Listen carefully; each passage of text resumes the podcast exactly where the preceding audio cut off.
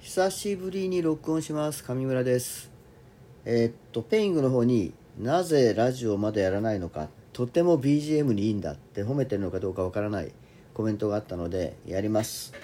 えーペイングの説明があまりにも私は答えしか書かないので理由をしっかり書けとか理由を言えとか。それを文章でなかなか長く書くのが面倒くさいのでラジオでやろうかなって今思ってます。椅子がギシギシってすいません。あのピルの避妊効果を教えてくれっていうのがあるんですけどあのピルって海外では全部避妊薬として出されていますよね。いましたよね。それからいろいろ種類が変わったりいろいろしてるんですけどでも全てピルは避妊薬なわけです。つまり排卵を抑制して避妊する効果があるわけです。でその避妊薬が子宮内膜症の治療に効果があったり肌荒れの効果があったり PMS 改善の効果があったり月経痛の治療効果があったり避妊のピルなんだけど治療効果があるから使おうねみたいな感じで性行為経験がない女性の方にも使っていた。でそれが今度日本に輸入されたんですが日本では性教育がうまくいっていない避妊はピルでするもんだみたいなことが徹底されていない。あ皆さんもう一回言いますけど避妊はピルですよ。コンドームでは10%妊娠するから女性が自分で自分を守るためにはピルも併用してで彼氏にお金を半分出してもらう。これが当たり前です。さてその避妊のピルが徹底していないために売れないんですよ。で会社は困るじゃないですか。だから月経痛や治療用のピルというジャンルを作って治験してそして保険適用で30%という値段でまあいくつかの種類を治療用のピルとしたわけですね。もともと避妊用のピルで残りが避妊用のピルとして日本でも販売されてるわけです。ところがまあ30%の保険適用のピルの方が10割の避妊用のピルより値段が安かったらみんな避妊の人が生理痛がありますって言って病院に行ったら安くなるじゃないですか。だから30%の負担額と避妊用の100%の負担額の値段を一緒に2700円というふうにしたんですね。差がないように。その後ジェネリックが出たりして避妊用のピルが安くなったり保険適用の3割負担のピルが安くなったりしながらこう値段が交互しているわけです。なのでよくあの自費のピルを飲んでる人が避妊のピルを飲んでる方がえー、保険にしたら安くなるんだったら保険にしたいってきますが保険が安いわけではないです。ただまあジェネリックがいくつか出て今は保険のピルが2つかな。2種類ほど安くはなっていますがそれ以外は保険のピルの方が避妊のピルよりも高いです。そして避妊のピルもまたジェネリックが出たりいろいろしてさらに安くなって、まあ、いろんなことが起きると思います。値段はあんまり関係ないですね。ですので全ての治療用のピルも避妊用のピルももともと避妊薬から発生しているわけですから避妊効果は絶対に全てあるんですよ。低用量ピルと超低用量ピルに差はあるんじゃないか。確かに差はあるありますがただ一般的に普通に飲んで避妊効果を期待するのであればまず差はないです。さあここで一番多い質問です。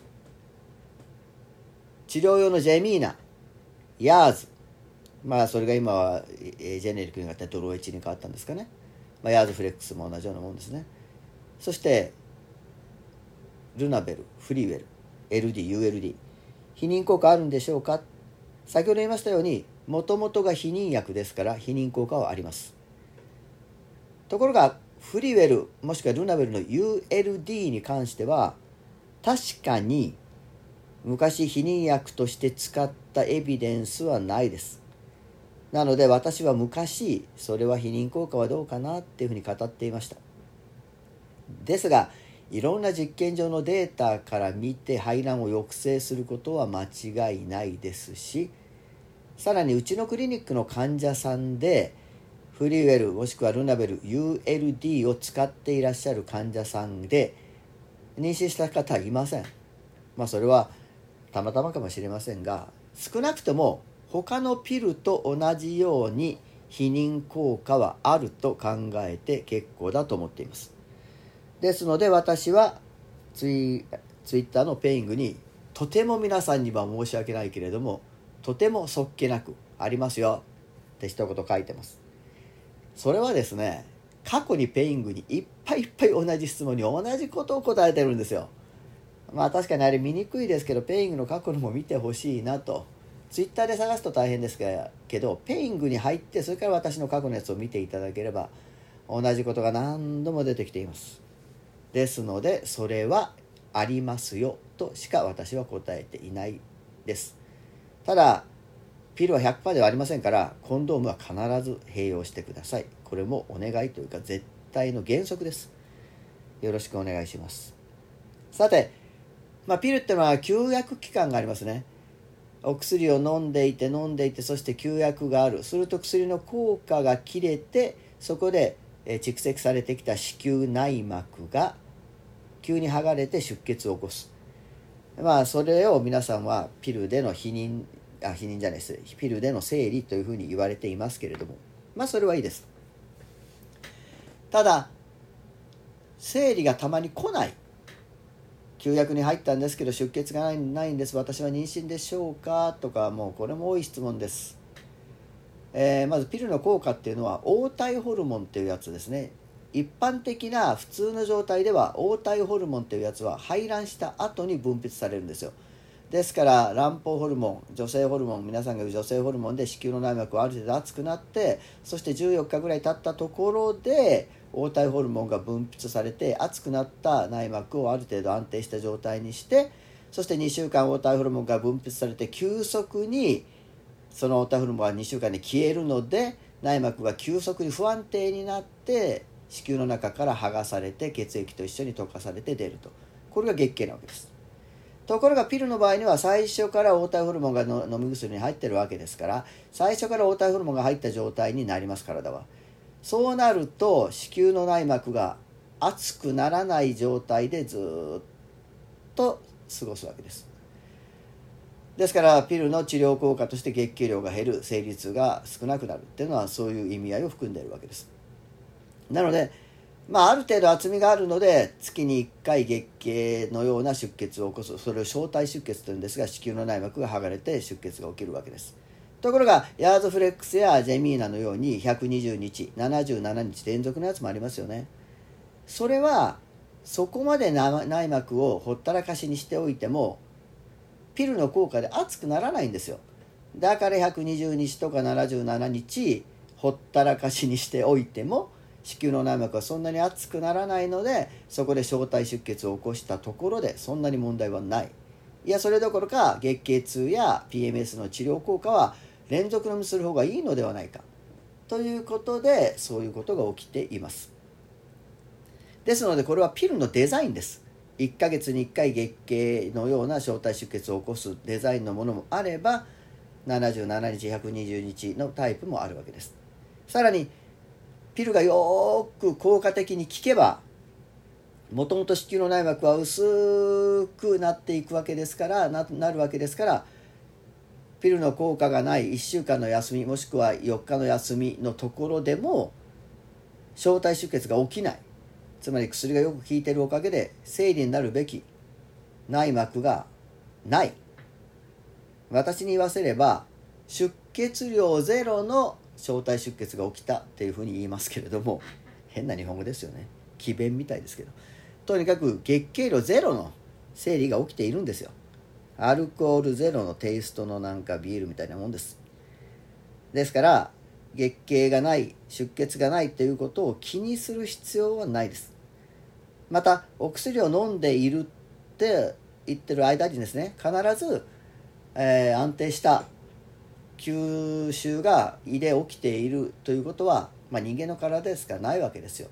なので逆にピルを飲んでいるにもかかわらず飲んでる最中に血が出るんですけれども妊娠でしょうか？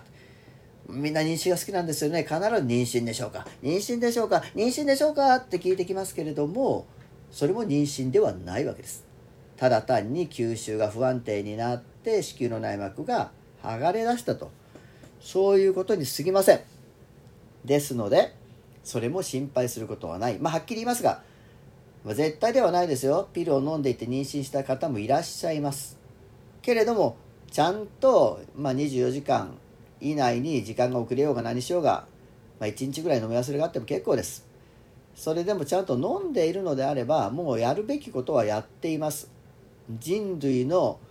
えー、人類史上最高の否認はもうやってるわけですから。もうそれ以上何も考える必要ないじゃないですか。あ最高の否認っていうのはコンドームを併用しての話ですよ。なのでもうそれをやってる限りはもう心配してもしょうがない。それで妊娠したならまあそれはもうある程度仕方がないですよね。それならもうセックスをすんなって話になります。なので一応もうピルを飲んでコンドームをつけている方はもうその辺のところは心配せずに、まあ、生活していくということしかないんではないかなと私は勝手に思っています。まああの久しぶりのあのラジオなんでうまく喋っているかどうかわからないしなんか一人でね相手なしで喋るのもなかなか辛いのでたまにはこのラジオにもゲストを呼んでゲストの質問に答えるみたいなそんな形も、えー、してみたいなと思います。ゲストになりたい方はどうぞ来てください。希望します、まあ、ペイングの方の掲示板すいません。今ちょっとなかなか忙しくいいので土日の週末に1回だけ週に1回だけしか返事が書けていませんのでもしお急ぎになる方は Twitter 私に直接ダイレクトメールをくだされば、えー、できるだけ答えます、まあ、あまりダイレクトメールが数が多くなってきたら、まあ、その方には私のツイ、えーと、LINE の QR コードを教えますので LINE で直接相談してくださったらいいかなと思います。で久しぶりのラジオでした。うまくいったでしょうか？これで終わります。またラジオの希望があればどんどん Twitter に書いてください。